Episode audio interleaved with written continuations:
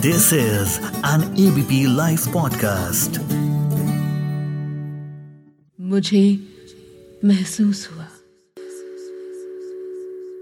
बचपन किसे कहते हैं, उसको नहीं था पता। भाषण, शासन, अपने और बाहरी। इन्हीं से थी, भरी थी किताबें सारी। बच्चा वो खेत में बंदूक उगाना चाहता था। क्या बताऊँ इसके बारे में? वो मासूम सब जानता था। नन्हे हाथ उसके लिख रहे थे इतिहास। कुछ बात थी उसमें। दास्तां है उसकी बहुत खास। पगड़ी में तूफ़ान था उसकी, आँखों में थे शोले।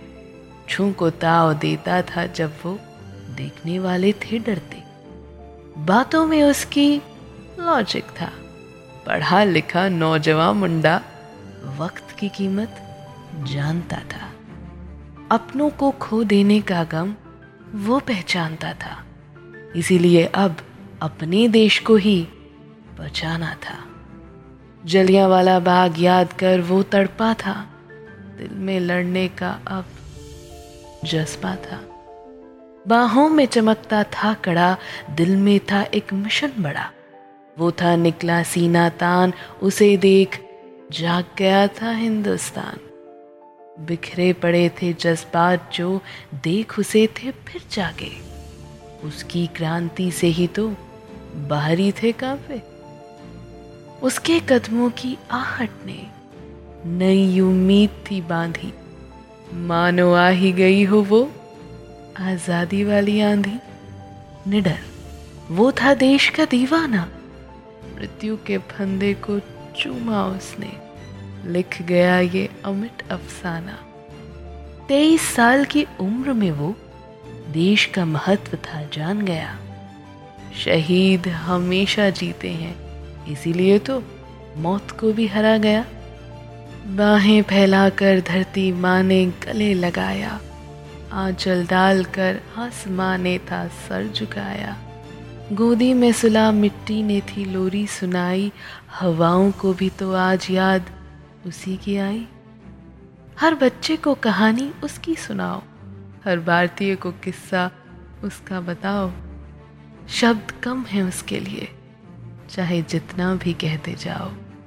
बस इतना याद रखना, नाम उसका भगत सिंह, हर सैनिक की रूह है वो, हर आज़ाद भारतीय की हँसी वो।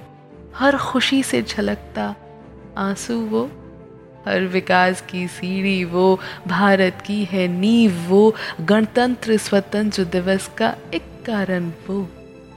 इंडिया की आत्मा वो, निर्भय का दूसरा नाम वो, उम्मीद का है साथ वो। कल की आस वो, हर पल की धड़कन वो वो भगत सिंह। इनकलाब जिंदाबाद था नारा उसका, आज़ादी थी दुल्हन उसकी, राष्ट्र था पिता उसका तो इंडिया ही तो थी, माँ उसकी। एक ही बात वो कहता था कि रंग दे बसंती चोला माए, रंग दे बसंती चोला नमस्कार, सत श्रीकाल मेरा नाम है श्वेता शर्मा। आप सुन रहे हैं एबीपी लाइव पॉडकास्ट पर मुझे महसूस हुआ। और आज शहीद भगत सिंह को याद करने का ही नहीं, उनसे कुछ सीख जाने का दिन है। और हाँ राजगुरु और सुखदेव को भी याद करते हुए मेरी ओर से शत शत नमन।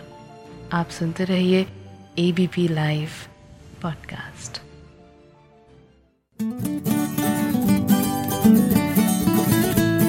this is an ABP live podcast.